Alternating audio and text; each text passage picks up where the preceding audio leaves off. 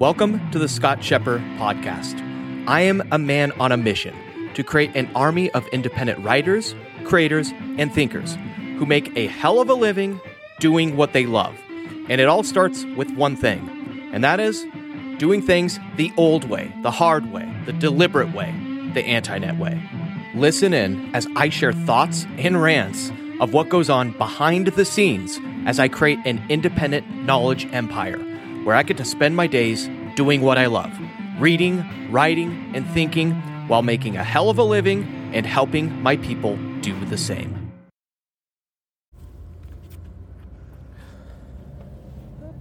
So, within the Scott Scheper letter subscribers member area, the membership portal, the membership website, the community website, whatever you want to call it, uh, there was a post recently that. Uh, wait, wait one second. There's a there's a cop, so I have to hold my phone low as I'm recording this. That's probably this. I think that's the same cop that pulled me over for my freaking awesome custom license plate that had a carbon fiber background and uh, lime green letters on it. Anyway, uh, I seem to be safe.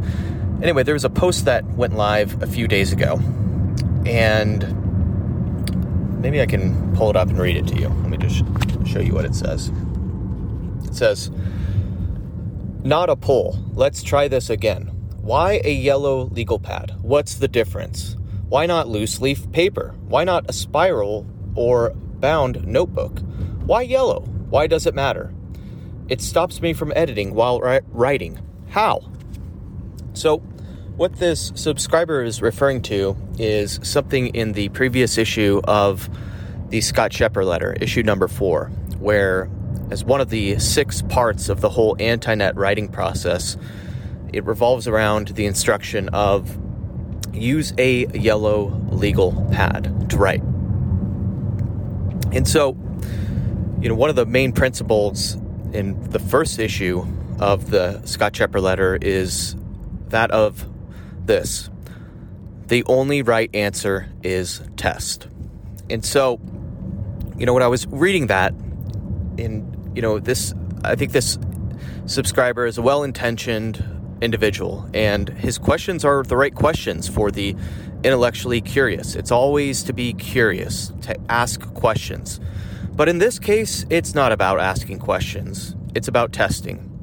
It's about a principle of just doing what Scott says, doing what Scott prescribes, to shut off your mind, shut off your inquisitive mind, and just test.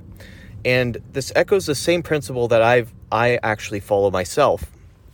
And there's this marketer who I've I constantly I'm in his jock strap and talking about, and that is Russell Brunson. And he has a saying for his followers. It's you know that all of his su- successful followers, members, they have this mantra. It's do what Russell says. Just shut off your mind, shut off the resistance, do what Russell says, test it. And, you know, I myself, I have a, a business partner and a strategic marketing advisor who I know, like, and trust and respect. And my saying is, you know, sometimes he'll say stuff and I'll be like, you know what? I'm just going to shut off my mind and do what do what Sam says and I'll test it and I'll do it. And you know, it seems well intentioned, the voice that comes into your head that questions things, and it's logical, the rational questions. But it also is a basically pernicious, pervasive form of resistance and procrastination and mental masturbation going off in your own mind, that it's preventing you from actually taking action. And so when I saw this this comment in this this post, you know, I understand this individual where he's coming from, and my reply was just very basic. It was test and then decide, and that's really what the right answer is. Uh, I don't know why yellow seems to work better, and quite frankly, you know, there's probably a a uh, there's a you know sentimental factor, the idea factor, the emotional factor of, hey, Jerry Seinfeld used this. Many, many, many people use this. It's old school. Gary Halbert used the yellow legal pad, and so it acts as a form of dopamine and pride of, hey, I'm going to do it this old school way, right? Uh, so the rational reasons, I think, are there, and the rational reasons are kind of masked in the emotional reasons of, you know, it creates one more little piece of momentum and pride in getting yourself, giving yourself some assiduity to sit down and write and do the hard work of writing. And really, though, you know, at this point, it's the, the lesson is just shut off your mind, shut off your brain, do exactly as I say, and the only right answer is test.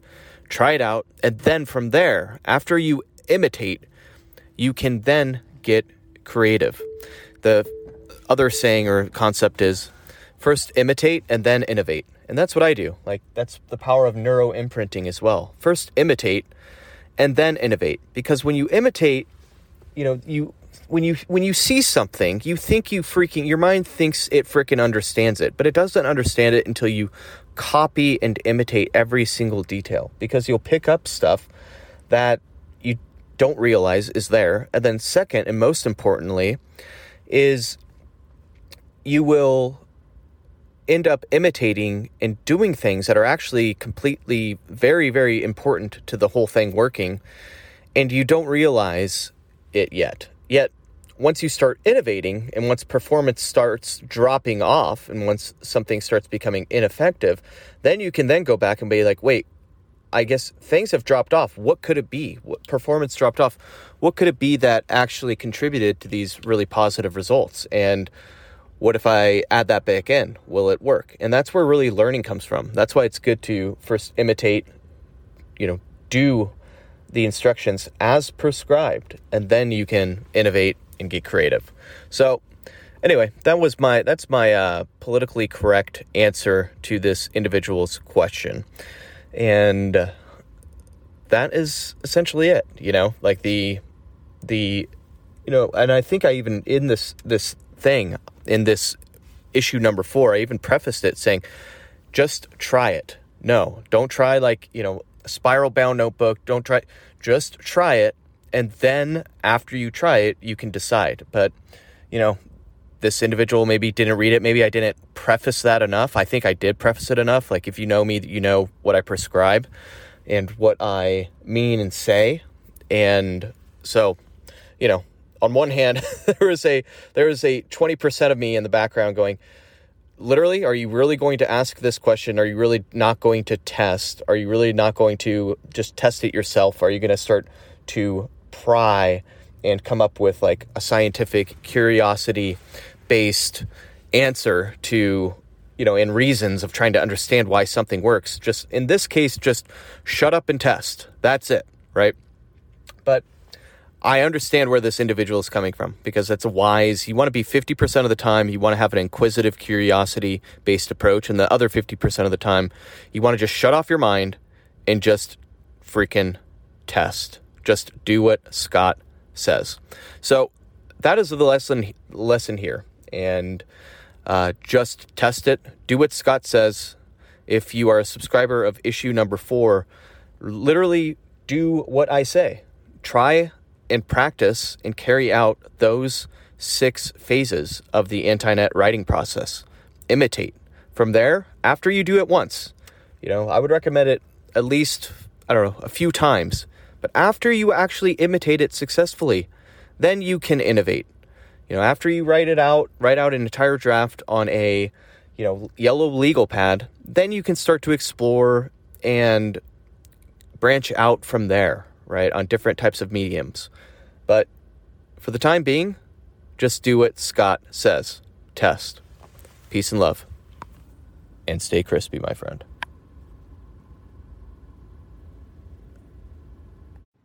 Hey, real quick. This podcast was made possible by my sponsor, which is me.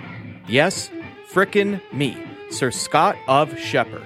You see, I am committed to never shilling some dildo freaking hipster crappy product like all the other podcasters do. All right? So, my only ask is that you spend 10 seconds right now, pull to the side of the road, even if you're on the frickin' freeway, and rate and review this podcast. Then share it with a friend. That's my only ask. You see, this will help spread my movement. I want to create an army of 1,000 independent writers, creators, and thinkers who get to spend their days doing what they love writing, creating, thinking, and taking notes using analog tools, while also making multiple six figures if they even choose to. And more importantly, I want to help my people build a tribe, a tribe of people that they were meant to serve.